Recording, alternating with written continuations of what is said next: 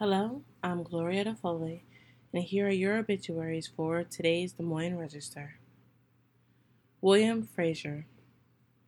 William Frazier, 93 of Des Moines, passed away at his home on Thursday, April 30th. William was born August 27, 1926, son of William and Bird Cotton Frazier. A private burial will be held at Glendale Cemetery in Des Moines. Glenn William Frazier. Glenn William Frazier passed away on April 26 from complications of COVID 19. He was born November 26, 1938, to Glenn and Mary Frazier. Glenn and Judy Matheson in 1960, they were married. 57 years she preceded him in death. Glenn enjoyed 40 years at Meredith Publishing, retired, and began a consulting business.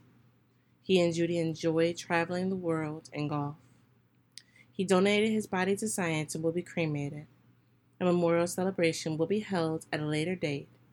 Donations in Glenn's name may be made to the Alzheimer's Association or Southern Poverty Law Center. Brenda Ann Morsh Hag. Brenda Ann Morsh Hag, 57 of Altoona, passed away Friday morning, April 24th, at Mercy One Johnston Hospice Care after a long battle with cancer. Born February 16, 1963, in Bloomfield, she was the daughter of Garman Albert Morse and Judith Ann Hawkins Morse. She married Philip Michael Haig on April 29, 1989. She graduated from Davis County High in 1981. She was baptized in the pasture pond by bon- Baptist Church, and she was a graduate of Indian Hills Community College and attended Faith Baptist Bible College. She loved working at Centennial, Centennial Elementary until her retirement in 2018. Brenda was an inspiration to her friends and family with the strength she displayed during her long battle with cancer. She was a compassionate, strong, and loving person. She had a very competitive personality, especially when it came to dominoes and card games. Her artistic gifts was something to envy. She loved doing arts, crafts, and baking, she enjoyed gardening, watching the birds and her flowers bloom. She loved spending time with her family and being an amazing grandma to her grandson. She was the type of person who always put others first, going above and beyond when it was asked of her. For her friends and family, she was so loved and is already greatly missed and is forever in our hearts. The interment of ashes and celebration of life will be determined at a later date. Robert Biddle Robert Biddle, 85, of Johnston, passed away on Wednesday, April 22nd, at Methodist Hospital in Des Moines. The family will be having a private service due to the current state of Iowa restrictions on COVID 19 for social gatherings to immediate family of 10 people or fewer. Memorials may be directed to the food bank Robert Lee Biddle was born, Des Moines, in June 3, 1935. He was the son of Claudia and Ruth Biddle. He attended school in Des Moines Community School District, graduating from the Des Moines East High School, class of 1954. He attended Grandview University, where he continued to play basketball. He was All City and All State basketball player. On June 14, 1955, Robert was united in marriage to Maxine Crawford of Kirksville, Missouri. They had lived in Des Moines until 1976, and then they made Johnston their forever home. Robert had worked at the Des Moines Register until his retirement. He enjoyed RAGBRAI, hunting, and any kind of sports. He would be remembered as a good natured, kind, friendly guy who never knew a stranger. Molly Comito. Amelia Molly Comito was born March 4, 1930, to Frank and Rose Comito in Des Moines. She had five sisters and one brother. Molly died peacefully with her rosary in her hands on April 30th. Molly was a go getter in all things. She was proud to have traveled the world. Morocco was her favorite place to have visited, and she wished she could have gone back. She worked at the Meredith Corporation beginning in 1966 and was loved by everyone who worked with her. She officially retired in 2014. She lived alone and mowed her own yard until last summer. Molly was an avid shopper. She loved a good bargain. A garage sale always deserved a good look, and a Younkers yellow dot sale was never to be passed by. She loved to shop for those she loved. She knew you were loved if you came home to a package on your front step, or there was a honk in your driveway to come out and see what she couldn't pass up on your behalf. Molly was a great baker and always had a fresh batch of chocolate chip cookies to share with those who stopped by. She enjoyed a good dish of Neapolitan ice cream.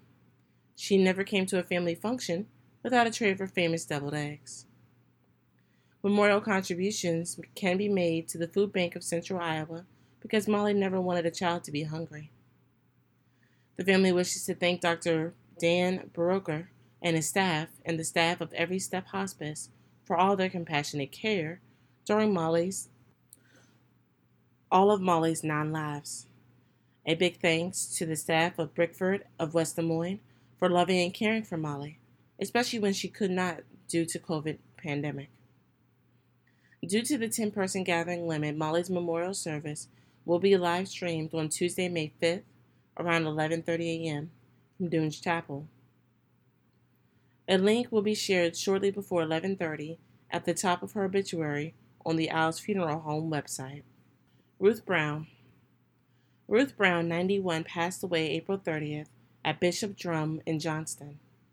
She was born in Templeton on January 22, 1929, to Joseph and Martha Roth Hertford. Ruth was the third of the youngest of 11 children. She attended school in one room schoolhouse, also Sacred Heart Catholic School in Templeton.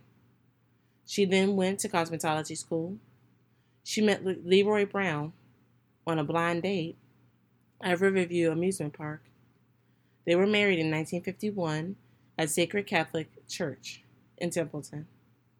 Ruth and Leroy were married for 58 years until his passing. To this union, there were five children born.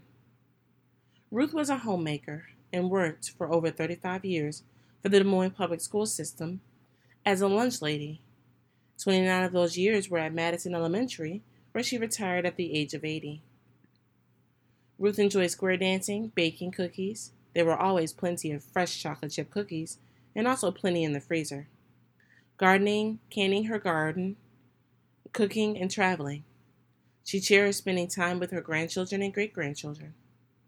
Ruth was a woman of strong faith, and she never missed Sunday Mass. A private Mass of Christian burial has been held.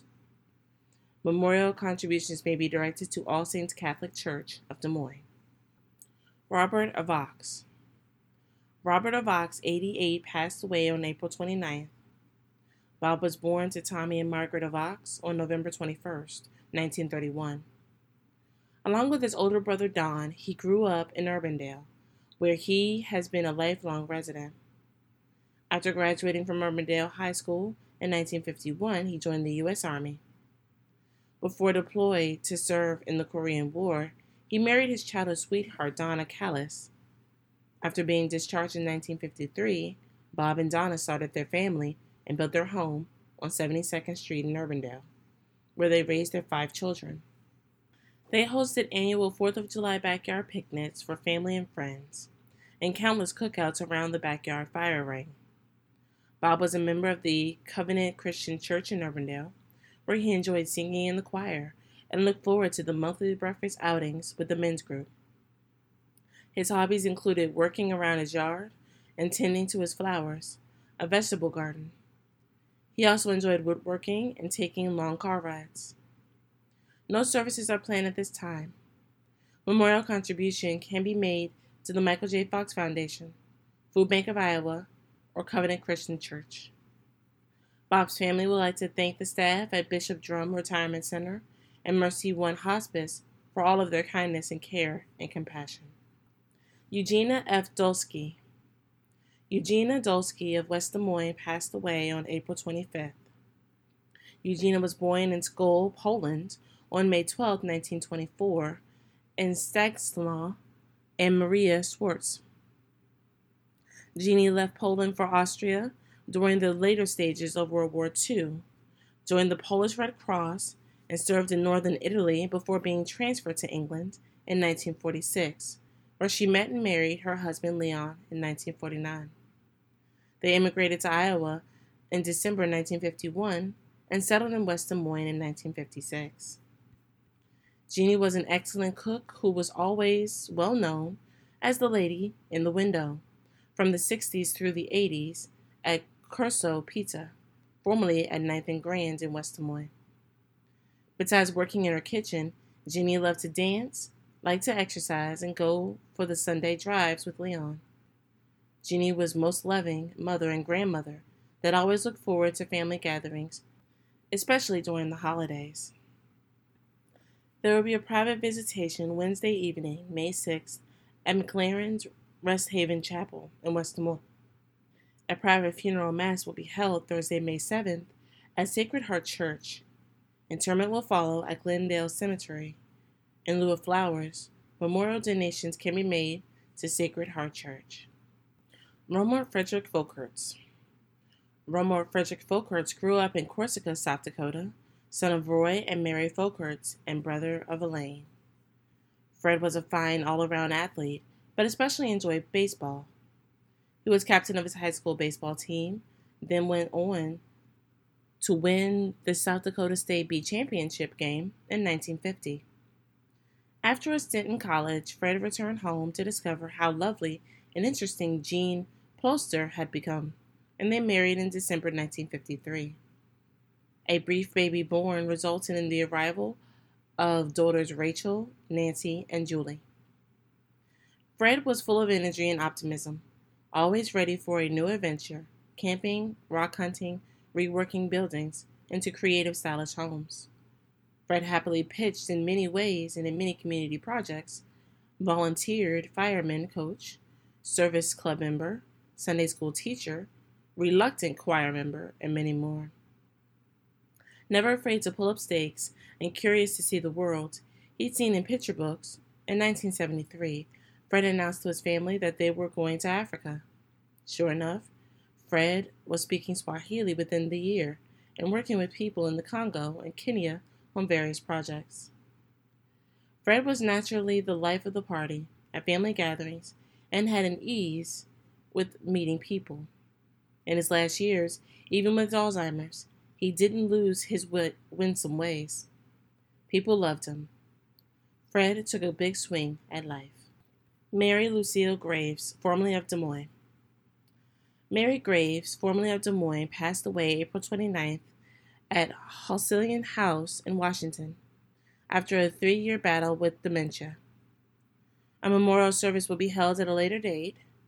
Memorials may be directed to the Central Methodist Music Department in Fayette, Missouri, First Baptist Church in Des Moines, or the Mennonite Church in Des Moines. The Jones and Eden Funeral Home is assisting the family with the arrangements. She was born December 15, 1933, to John C. and Leanna Watson Graves in Grover, Missouri. She attended school in Grover, graduating from Grover High School in 1951. In the fall of that year, she entered Central College at Fayette, Missouri, majoring in music education and graduating with honors in 1955. She taught briefly in Canton, Missouri, and Walnut, Iowa, before entering Drake University where she graduated in 1959 with a master's degree in music education. She was proficient in piano as well as trombone. Mary Lou taught both vocal music and band in the Saydel Elementary Schools for many years, retiring in 1994. Mary Lou took an uncommon interest in all her nieces and nephews. She introduced music and musical instruments to many of them, and took some on long and short trips. She became famous for her applesauce, which she would share at Christmas, and her quote unquote train cakes. In addition, she sometimes would take a struggling child under her wing with some kind of special attention. Mary Lou was a member of First Baptist Church of Des Moines and a good friend of the Mennonite Church. She was also a member of, for several years of the Des Moines Women's Club.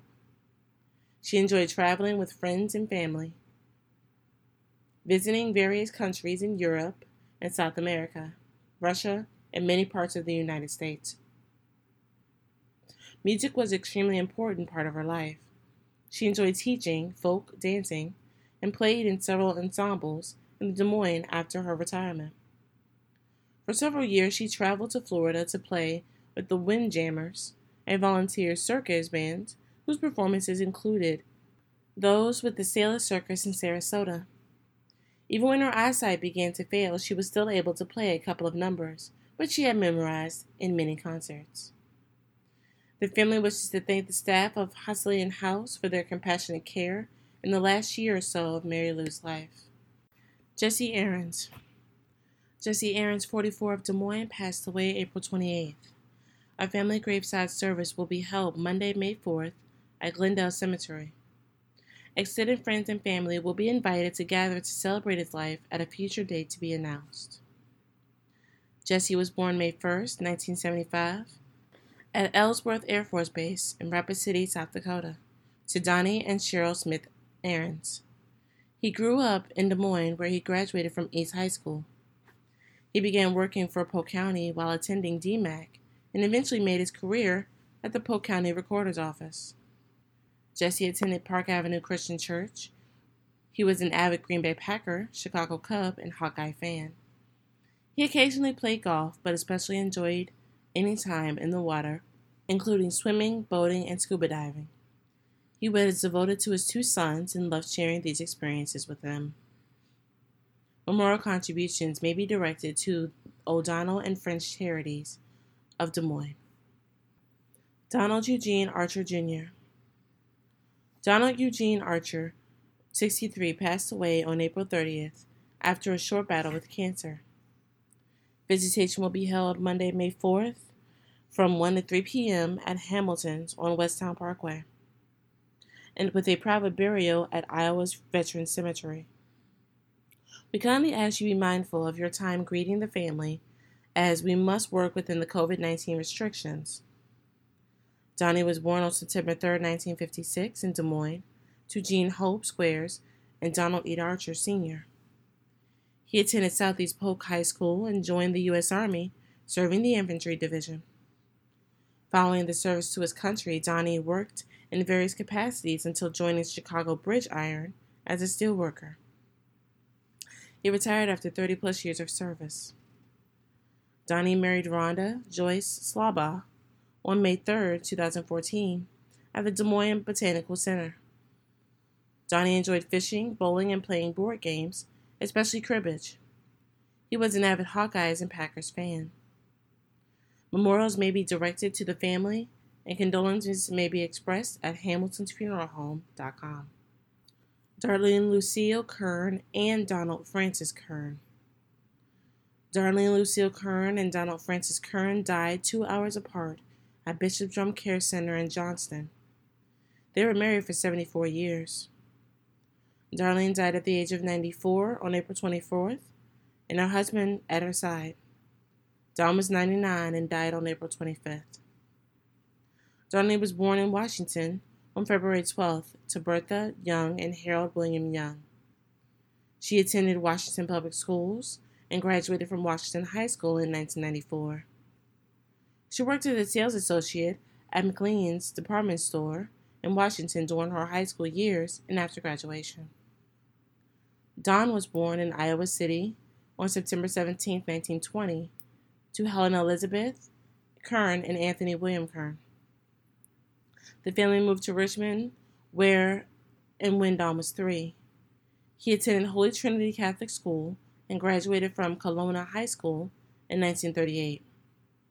Don served the U.S. Army Air Corps in 1942 to 1945. After specialized training in the U.S. Army, he was stationed in Norwich, England, as a B 17 bomber mechanic. Upon his return, he and his brother Cletus worked their parents' farm in Richmond.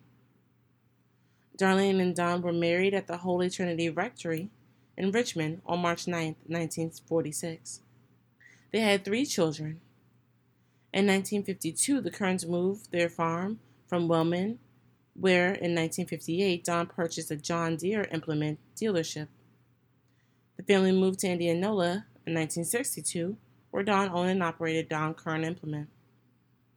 Darlene served as the bookkeeper for both businesses.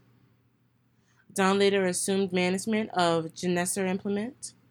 After his retirement in 1972, he spent countless hours working on his farm near Indianola. He was an avid fisherman, reader, and lover of travel. He was known for his lively sense of humor. Darlene earned certification in school food service management from Iowa State University. For 12 years, she worked in the food service for the Indianola Public Schools and became cafeteria manager and head cook at Indianola Middle School. She was a member of St. Thomas Aquinas Catholic Church and was an avid baker, gardener, and bridge player. She was known for her love of children. The couple traveled throughout the United States and to other countries, including China. They spent many winters in Arizona. Since 2016, Darlene and Don had made their home at Bishop Drumm Retirement Center. Both will be remembered for their devotion to family and their welcoming home. The family wishes to thank the Veterans Administration health professionals, Wesley Life and Suncrest Hospice Care, the dedicated staff at Bishop Drumm Care Center, and Samantha Mashrita and Twang at Martina Place for their compassionate care. Don and Darlene will be interred at the Iowa Veteran Cemetery at a later date.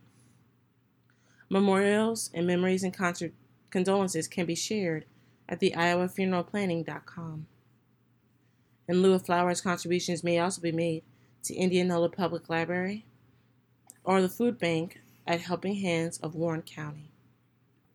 Herman Hansen, MD, Colorado Springs, Colorado. Dr. Herman Hansen, 98, passed away at his home in Colorado Springs on April 24th.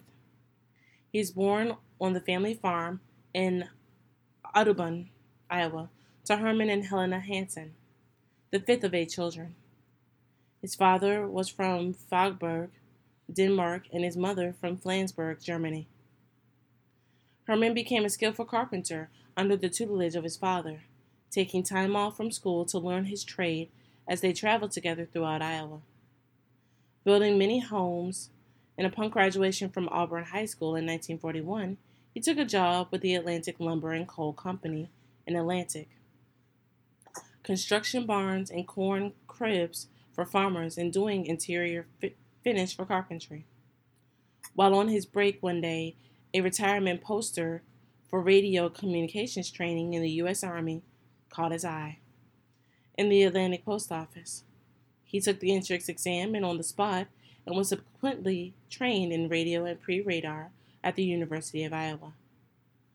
In 1943, he entered active duty with the U.S. Army Signal Corps at Camp Kohler near Sacramento, where he was trained as a pole lineman before being sent to engineering school at the University of San Francisco. He became a physician through a turn of world events and at the behest of the U.S. Army. With World War II raging and the expectation of a prolonged war with a heavy casualty and adequate need of supply of physicians. Enlistees in his unit were asked to take a medical aptitude test. Up to this point, Herman had never considered a career in medicine, and in fact had only been a doctor once in his life for his military induction physical. He excelled on the test and set his sights on a career as an army doctor, figuring he could become an orthopedic surgeon because of the similar carpentry. Through the Army Specialized Training Program, he was fast tracked through pre med studies at Stanford University. After the war suddenly ended in 1945, he was discharged from the Army and briefly returned to work as a carpenter in Iowa while considering his options. Six months later, he entered the University of Colorado School of Medicine.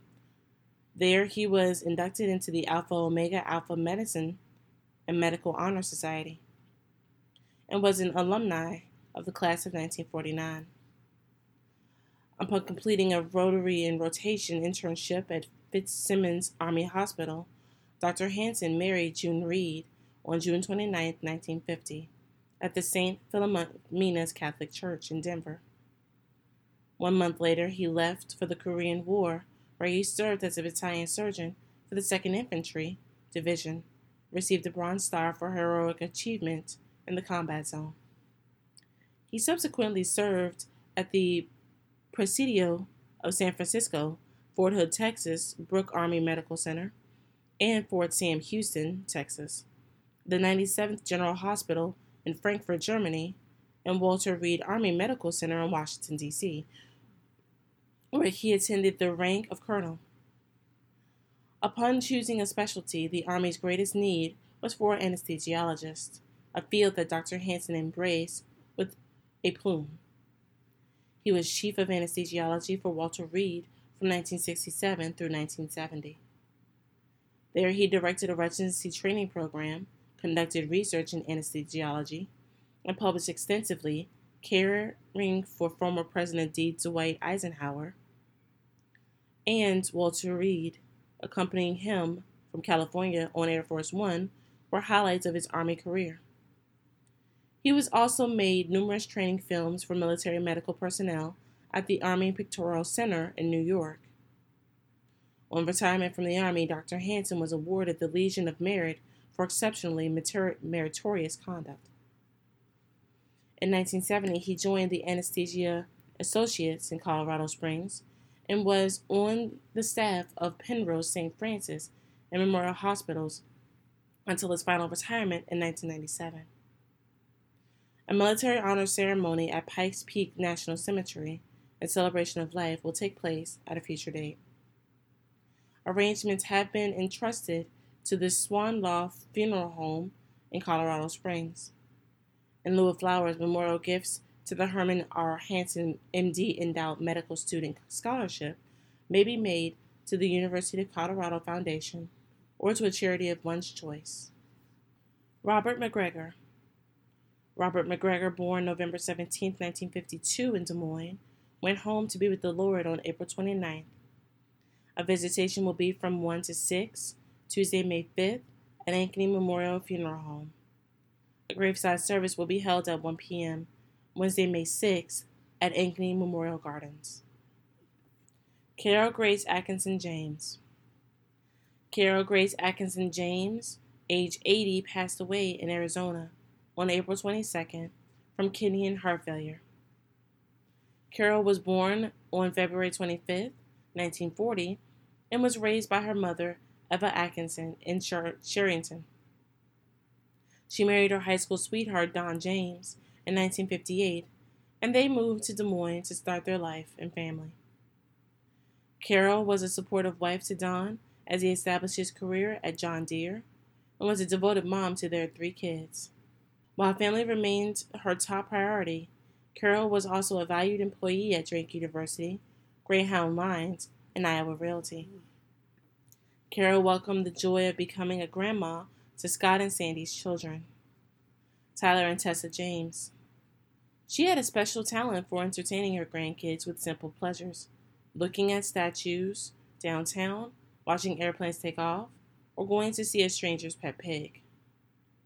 She and Don loved hosting family at their camper in Cuddy's campground, creating many joyful memories. Her family loved recalling carpet dances, hay rack rides, and picnic table dinners on their patio. Carol and Don realized retirement venturing to Apache Junction, Arizona, where they spent winters with their many close friends. They filled their days with explorative car rides, playing games with friends, and sharing meals with their favorite restaurants. Carol enjoyed quilting and reading an endless supply of books. Carol and Don have always been loyal Hawkeye fans, watching and listening to as many games as possible. Carol will be remembered as a loving wife, mother, grandma, and friend. She was sweet and funny with a talent for putting people at ease. Her youthful energy and curiosity were a source of joy for all who knew her and will be greatly missed. A memorial service will be held at a later date. Daryl Jazz. Private services for Daryl Jazz, 84 of Ankeny, formerly of Mason City, were held April 24th at the Lutheran Church of Hope in Ankeny. Family and friends can view the live feed of the service beginning at 10:30 a.m. on Friday on our Facebook page. Olette Prischibacher, Thomas funeral home, and cremation care. A celebration of life service will be held at a later date when all family and friends can be together and honor a life well lived. Memorial donations may be made to the Lutheran Church of Hope, the cupboard, and sent to his daughter Brenda Hempstead. Darrell passed away April 20th at the age of 84. He will be greatly missed by many. Georgia Huron. Georgia Ann Garvey Huron, 83 of Des Moines, died Tuesday, April 28th. She was born June 7, 1936, in Eagle Center, to George Edmund and Mary Ruth Kelly Garvey. She was the eldest of 10 kids and raised two sons. She worked as a secretary and in retail and sales for various companies until she retired. She was an active church member and volunteer for many charities. The family would like to thank the staff at Iowa Methodist Hospital and Fleur Heights Nursing Home for their wonderful care of Georgia. Her body has been cremated, and in keeping with the governor's executive order during COVID-19 health crisis, a private family graveside service will be held at St. Alphonsus Cemetery in Mount Pleasant, with Father Paul Conley officiating. We'll continue with Anita Mandelbaum. Formerly of Des Moines, Anita Mandelbaum, a longtime Des Moines businesswoman and civic leader, died Monday, April 27th, in Boulder, Colorado, at the age of 83. The cause was sepsis. Anita will be remembered by many as one of the city's first professional women, joining the accounting firm of Coopers and Lybrand in 1975, when she was already raising four children as a single mother. She rose to become a partner in charge of the firm's tax practice in Des Moines, the first woman to lead a tax practice anywhere in the U.S., at what was then one of the country's largest accounting firms. Yet she struggled to land that job or any job despite graduating from Drake University, the triple major, and the top grade point average. She had also completed over 80 hours of postgraduate work while working full time as a secretary at the Bankers of Life Company now the principal financial group. Quote, I later found out a couple of the firms said they couldn't hire me because I had all these children, end quote. Anita told the Des Moines Register in 1991.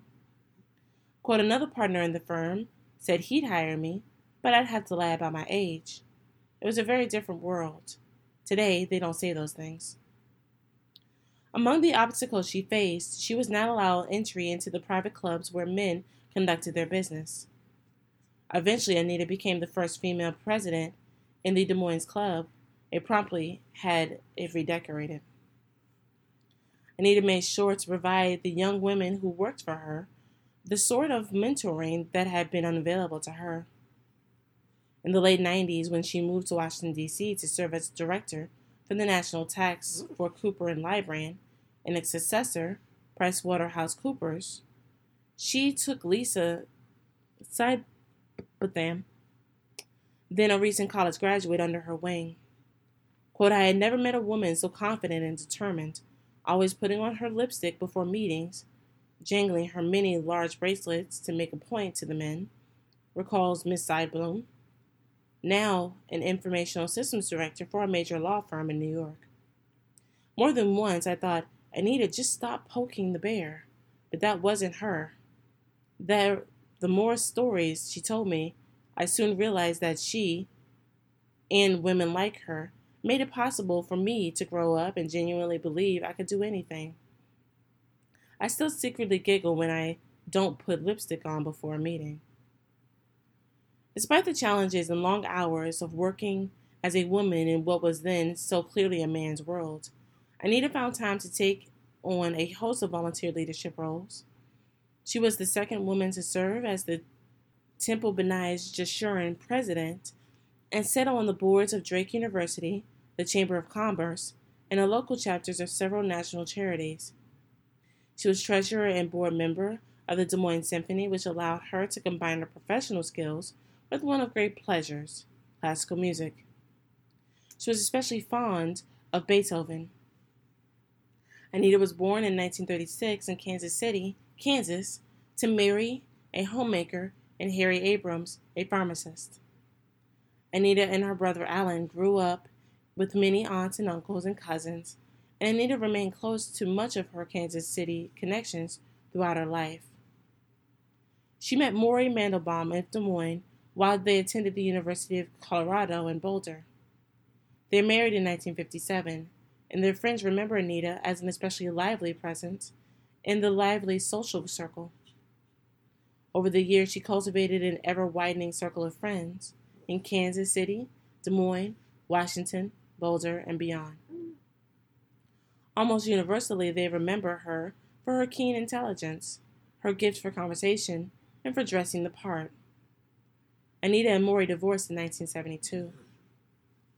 Anita raised four children who serve and survive her and are grateful for the opportunities she provided. The family wishes to thank the staff at Balfour Senior Living of Louisville, Colorado, for providing such good care of Anita over the last two and a half years. Anita was buried Friday, May 1st at Woodland Cemetery in Des Moines. The family will hold memorial service in Des Moines when it is safe to do so. Memorial contributions can be made to the Mandelbaum Leadership Development Fund at Temple B'nai Jeshurun in Des Moines and to Planned Parenthood North Central States. Norman Reeves Norman Reeves, born April 21, 1936, to Harold and Berdina Reeves in Sioux Falls, South Dakota, passed away at Ramsey Village in Des Moines on April 25th. A celebration of life and burial at Iowa's Veterans Cemetery will be held at a future date. Carolyn R. Hall Carolyn Ruth Hall of Des Moines passed away on Monday, April 27th. She was 92 years old. A celebration of life will be announced on Facebook at a later date. Carolyn, or Ruth as her Peeville family called her, was born May 26, 1927, to Tommy and Ruby Richards of Pleasantville. She was the third youngest of nine children and graduated from Pleasantville High School. After graduation, she moved to Des Moines, where she met the love of her life, Russell Hall. Russ and Carolyn were married for 56 years and raised six children. Carolyn worked for Dahl's Foods, retiring after 27 years.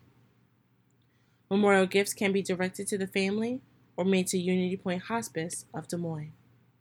Lerone Roiger. Lerone Roiger, 86, passed away peacefully at his home on Saturday, April 25th. Memorial Mass will be held at a later date at St. Teresa Catholic Church in Des Moines. Burial will be at Forest Lawn Memorial Park in Omaha, Nebraska. Brandon Bogger. Brandon Bogger, 25, passed away at home Tuesday, April 21st.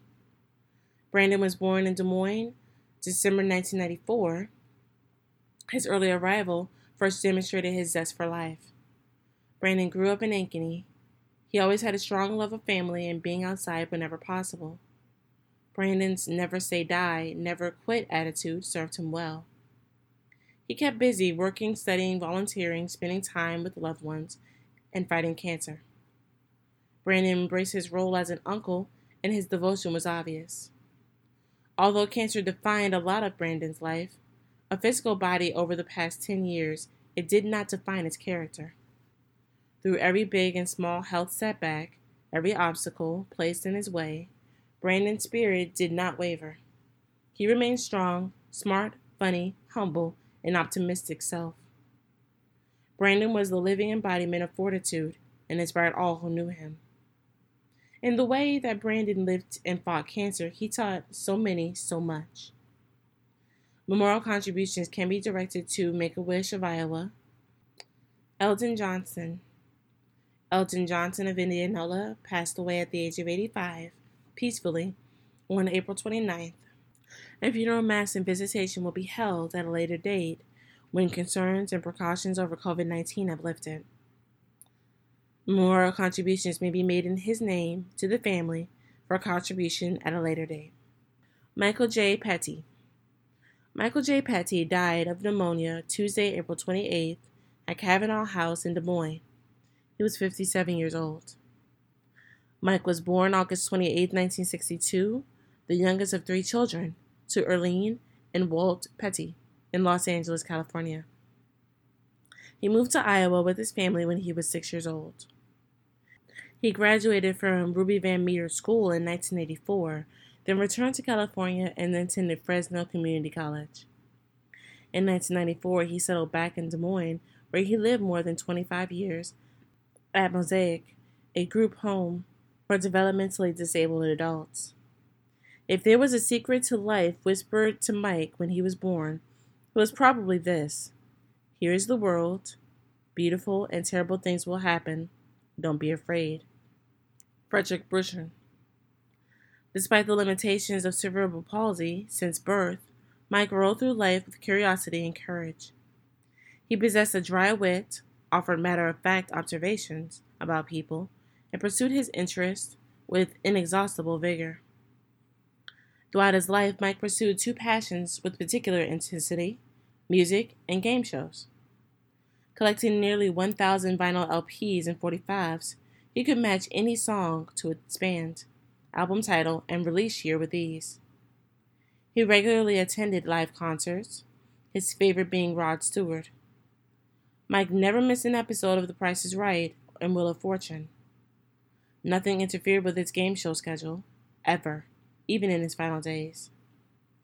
One of Mike's treasured experiences was when he went to see a live taping of The Price is Right with Bob Barker, met the famous game show host, and came home with the prize autograph photo. Among other favorites, Mike loved M&Ms, ripping the paper from presents on his birthdays and holidays, Special Olympics, wheelchair races, and money. He stockpiled money given to him as gifts and the profits he made running Mosaic's canteen so he could buy concert tickets. A memorial service will be planned at a later date. In lieu of flowers, memorial contributions can be made in Mike's name to Mosaic Central, Iowa.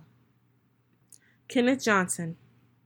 Kenneth Johnson, of 85, passed away Tuesday, April 28th. He was born May 8, 1934, in Truro, Kim has donated his body to the University of Iowa.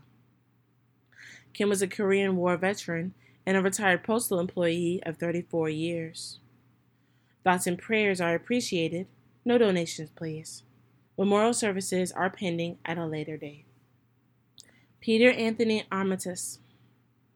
Peter Anthony Armitage, 54, born November 11, 1965, in Omaha, Nebraska passed away from COVID 19 complications on April 1st at Spotsylvania Regional Medical Center in Fredericksburg, Virginia. Devoted husband of 28 years and devoted father, he will be missed by many. Peter began his childhood in Clinton Township, Michigan in 1976, moved to Des Moines, Iowa. He graduated from Valley High School in West Des Moines in 1983 after high school, Peter enlisted in the Navy and subsequently attended the University of Mississippi, where he received a BA in marketing. He participated in Navy ROTC and was commissioned as a Navy officer in 1989. Peter's years of military service led to service in Operation Desert Storm on the USS San Jacinto, on the USS Arleigh Burke, and as a flag aide in New Orleans. Peter was honorably discharged from active duty in 1997 and served several years in the Navy Reserves, including several time overseas after 9/11. In the civilian world, Peter excelled in various professional capacities, working with defense contracting and federal government consulting. His coworkers described him as a dynamic leader, mentor, and motivator who truly cared about everybody. Outside of work, Peter's compassions and passions were endless. He had a great appreciation of music, was the DJ for Ole Miss first alternative radio station, and had a playlist spanning from Randy Travis to Wilco. An avid outdoorsman and sports enthusiast, he loved Ole Miss football, the St. Louis Cardinals, the Washington Capitals, and Chelsea FC. He was a lifetime golfer tactical billiards player, and he would never turn down a glass of fine bourbon or craft beer. In recent years, Peter brought his leadership and passion to Fredericksburg Football Club as a youth soccer coach. Whenever he was and whatever he was doing, Peter loved to connect with people. He was the life of the party and never met a stranger. Most importantly, Peter was a family man. Quote unquote, family is everything, he would often say. He delighted his children's successes and loved spending time at home watching British mysteries, playing pool, and video games. Peter cherished his time with Jacob, the golf course, and coaching Will's team on the soccer pitch. Each year, he made time to visit his sunshine Olivia at Ole Miss to eat barbecue and catch up on football. It is difficult to imagine a world without its charisma and big heart. Full military burial and memorial service will be held at Quantico National Cemetery at a later date to be announced. In lieu of flowers, the family requests support for Armitage Children Education Fund. Carol Lee Sink Phillips. Carolee Sink Phillips, 56 of Des Moines, passed away peacefully at Taylor Hospice House on April 23rd, with her loving husband Ricky by her side. Born November 29, 1963, in Des Moines, the youngest of four children of Jack and Patricia Sink, she grew up in the Beaverdale and south of Grand areas of Des Moines. During this time, she made lifelong friendships with many of her classmates. She graduated from Roosevelt High School in 1982 and attended the University of Iowa. Carol worked for the family business Sink Paper Company for many years and later worked as an office manager for several businesses after moving to Ohio. Over the years, she and her family enjoyed many cross country trips in the Plymouth Fury station wagon, which later became infamous for many high school capers. Carol loved animals, particularly cats, from the family cat tuna to her beloved Otis, Whitley, Max, and new kitten Tank. Everyone to be involved and give back to the community, she volunteered for many Court Avenue festivals and enjoyed sailing with Captain Billy at the Saylorville Lake. Then, in a chance meeting of misdirection, mail, Carol met her husband Rick, the love of her life, and enjoyed 25 years together. After she and Rick moved to Westerville, Ohio, in true Carol fashion, she quickly made many close friends. She loved traveling and exploring new places with friends and family, including trips to Ireland, Italy, England, and many others, and also took annual trips to Florida with Rick. An avid tennis fan, she attended professional tennis tournaments with her mother, who also shared her love of tennis. Most of all, she loved a good party with good friends, good food, and good glasses of wine. Carol had a true passion for cooking and for bringing people together. She was loved and loyal to family and friends and was a gracious host, much like her mother. Her quick wit, smile, and insightful zingers, kindness were loved by all who knew her. A private family burial is scheduled, and a celebration of life will occur at a later date. The family would like to extend a special thanks to the staff of Taylor Hospice House for their compassionate care of Carol. Memorial contributions may be made to Taylor Hospice House of Des Moines. Dennis. Boston. Dennis. Boston, who was born to Alvin and Vivian Lynn Boston on December 20th, 1941, in rural Dallas County, passed away from complications from a stroke on May 1st in Des Moines. Private family services are planned. Dennis graduated from Adel High School in 1959. He worked as a welder at John Deere from 1961 to 1995. Lauren Dudley. Lauren Wayne Dudley, 85, passed away Thursday, April 30th, at his home in Des Moines. Lauren was born February 16, 1935, in Carpenter, South Dakota, to Charles and Viola Dudley. He graduated from Raymond School in Raymond, South Dakota. He worked as a service manager and mechanic in heavy construction during his working years. Lauren was a veteran of the U.S. Air Force and enjoyed his dogs, Max and Bea. There will be a private graveside service for family at Rising Sun Cemetery. Dean Stahl. Dean Stahl, 90 of Elkhart, passed away April 28th. A memorial service will be held at a later date. Dean was born August 30th, 1929, on a farm near Grimes. Thus began what would be his life's occupation. He graduated from Ankeny High School, class of 1947. He served in the Korean War from 1952 to 1954. He married Ruth E. Law in 1958, and they started married life on the farm where Ruth was born and where he continued to live after her death in 2015. They raised three children along with uncountable quantities of grain and livestock. He spent the rest of his life involved in farming. All will mourn the space in their lives where he used to be. Roger Stowell, 69. Roger Stowell passed away April 21st. He was born in Winterset. Roger received advanced education in computer programming and accounting. He then relocated to the Des Moines area for the rest of his life and retired from Waldinger Corporation after many years of service in their IT department. Roger served the Iowa National Guard and was very active in the Iowa Brittany Club. He loved hunting, training, field trailing, showing and learning about the above mentioned dogs, and helped them to achieve numerous titles.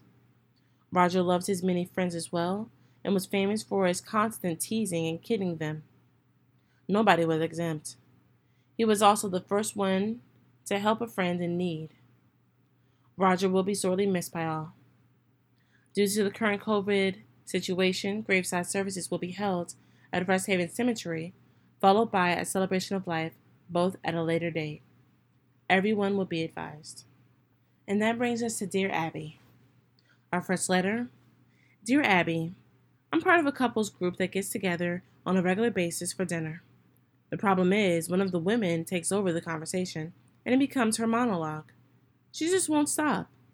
She goes into minute detail about every aspect of her life for the last couple of weeks, or months, or years. In the lives of her family, friends, friends of family, and friends of friends, these are people we don't know and don't care about. We have tried to redirect the conversation by asking someone else a specific question. Before they can hardly comment, she jumps right in again. She's a nice person and a friend. Can you suggest a kind way we can fix this? Or do we have to just exclude them from these dinners? Signed, Ears Hurting in Ohio. Dear Ears Hurting, the woman may not realize how her efforts to be entertaining are perceived by the rest of you. Someone, possibly you, has to summon up the courage to tell her how off putting her monologues are. It may not be easy conversation to have, but it would be better than excluding her with no explanation. If, however, she is unable to change her behavior, the solution would be to stop inviting her. Our next letter Dear Abby, I just turned 51 and have been diagnosed with cancer for the second time. Why is it that when I tell someone I have cancer, their first response is to tell me about every person in their life who has had cancer and all the gloomy stories. One family member actually pulled out pictures to show me her son in law's hair growing back. Why do they think this is appropriate? It's the last thing I want to hear. It is difficult to remain positive, and I struggle with letting people in. The more this happens, the more I shut down. Your thoughts? Signed Trying in Salem, Massachusetts. Dear Trying, it might help to remind yourself that these individuals may be trying to show you they identify with what you and their relatives have experienced. Family member who showed you the picture may have thought she was being encouraging by showing you how positive outcome that after chemo your hair may grow back. If someone starts a conversation along these lines, it is perfectly acceptable to tell the person you would rather not discuss the subject right now or ever. Please don't allow the fact that some people are inappropriate to isolate you. As I am sure you are aware, there are cancer support groups in which you can receive emotional support. If you need to find one, visit cancer.org. In our last letter, Dear Abby, I have a friend, Bill, and every day I give him three or four cigarettes. I never ask him for money, but this has been going on for a long time. Bill keeps saying he will buy me a carton, but he's been saying this for five months now. I gave him $50 for his birthday, and again at Christmas time. I'm tired of giving. How can I end the vicious cycle? Signed Michael in New Jersey. Dear Michael, in the words of the late Nancy Reagan, just say no. You are being given a great opportunity to quit smoking. Take it. And that brings us to the end of today's reading of the Des Moines Register for Sunday, May 3rd. You can hear the show again at 6 p.m. and again at 1 a.m. Recordings are available on our website iowaradioreading.org. All material heard on Iris is intended for the use of Iowans who are print disabled. If you have any questions or comments, give us a call at 515 243 6833. You can also call toll free from anywhere in Iowa 1 877 404 4747. Once again, we want you to know that our programming schedule has changed so that we can get as much local information to as many listeners as possible. The Fort Dodge Messenger will be read at 7 a.m. Monday through Friday. The Mason City Globe Gazette will be read at 8 a.m. seven days a week. Your Des Moines Register will continue to be read at 9 a.m. to noon. The Cedar Rapids Gazette will be read at noon seven days a week. The Waterloo Cedar Falls Courier will be read at 1 p.m. seven days a week. The Dubuque Telegraph Herald will be read at 2 p.m. Monday through Friday. The Council Bluffs Daily Nonpareil will be read at 3 p.m. Monday through Friday. The Sioux City Journal will be read at 4 p.m. seven days a week. The Ames Tribune will be read at 5 p.m. Monday through Friday. The Midweek Shopping Cart will be read each Wednesday at 9 p.m. We will stay with this schedule until further notice. I'm your reader, Gloria Foley. It's been a pleasure to read for you today. Stay tuned for today's reading of the Cedar Rapids Gazette and thank you for listening to Your Iris, Iowa's first and only radio reading service.